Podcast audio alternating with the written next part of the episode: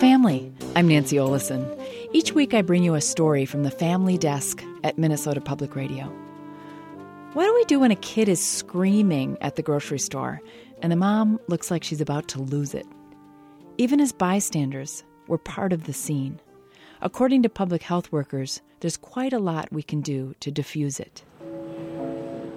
Maybe you've been the parent having the scene. Fedwa Wazwaz of Brooklyn Park, Minnesota, remembers how helpless she felt with her young daughter crying in an airplane. She was just crying frantically, and, and people were like really upset at me. And the person in front of me just kept turning around, telling, "Will you make her stop? Will you make her stop?" And they expect you to control your child, so it adds actually more pressure. Sometimes you're the person on the other side. Maybe not the crabby one asking the parent to make the kid be quiet, but the person who doesn't know what to do. Beth Erickson of Minnetonka, Minnesota was in a Target parking lot when she saw a mom about to lose it with one of her kids. She looked to me to be a young parent, um, probably somewhere in her 20s, with three children who I would gauge to be all under six. So she screamed something at the boy. The, the two little girls were there frozen. Um, and as was he, and he kept saying something like, um, Mommy, I didn't know, or something. Um, he wasn't defying her, in other words. But she kept amping up. Erickson stood in the parking lot watching to see if the mom was going to get violent because then she knew she'd have to step in. The mom eventually got the kids into the store, and Erickson drove home. But the scene still gnaws at her. I still don't know whether I did the right thing by just waiting to uh, jump in if need be. Perhaps I should have distracted her. My fear was if I did, though, she'd only turn more furor on the boy. And that's the bind, isn't it? We know we need to do something if a child is being hit, but what about all those gray areas?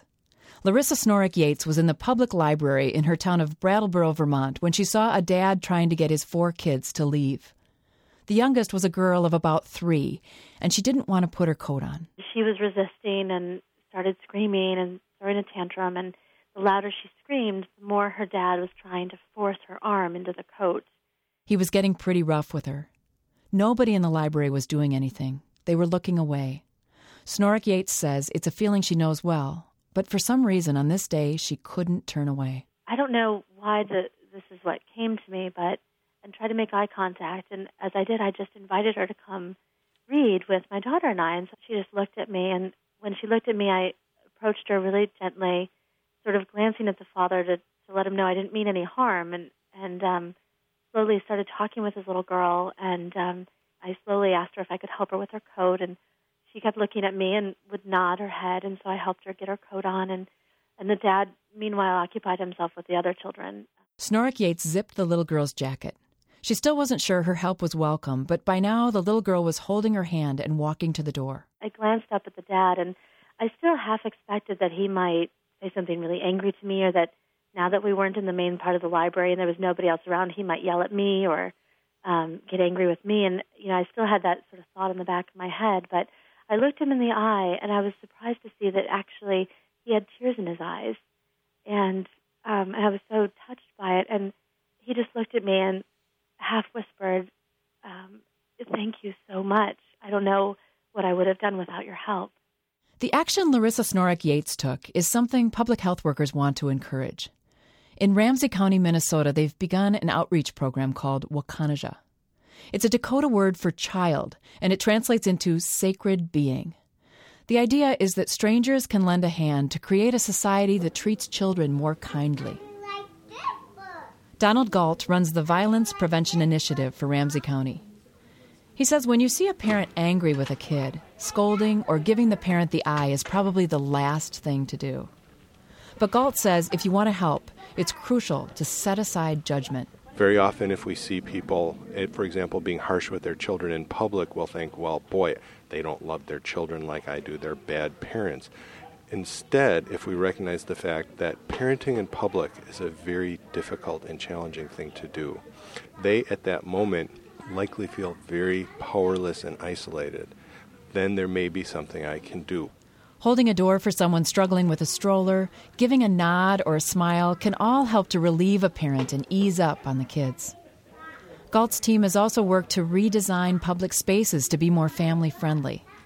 They tackled problems at the clinic for the federal aid program Women, Infants, and Children, or WIC. People would frequently come into those clinics and get fairly rough with their children and sometimes threaten them and sometimes yell at them.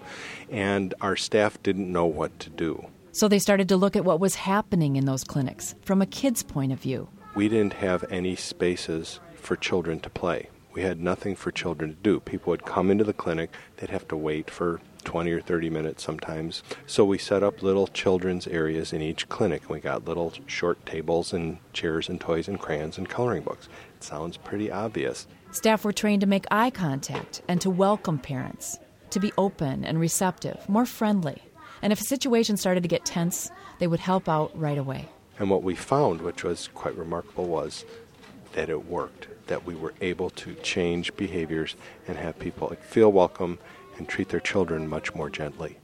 Galt says the Wakanheza program has now been adopted by other counties throughout Minnesota and other states as well.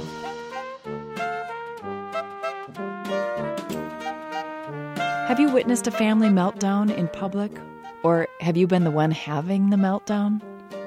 I'd love to hear from you. How's the family? I'm Nancy Olison.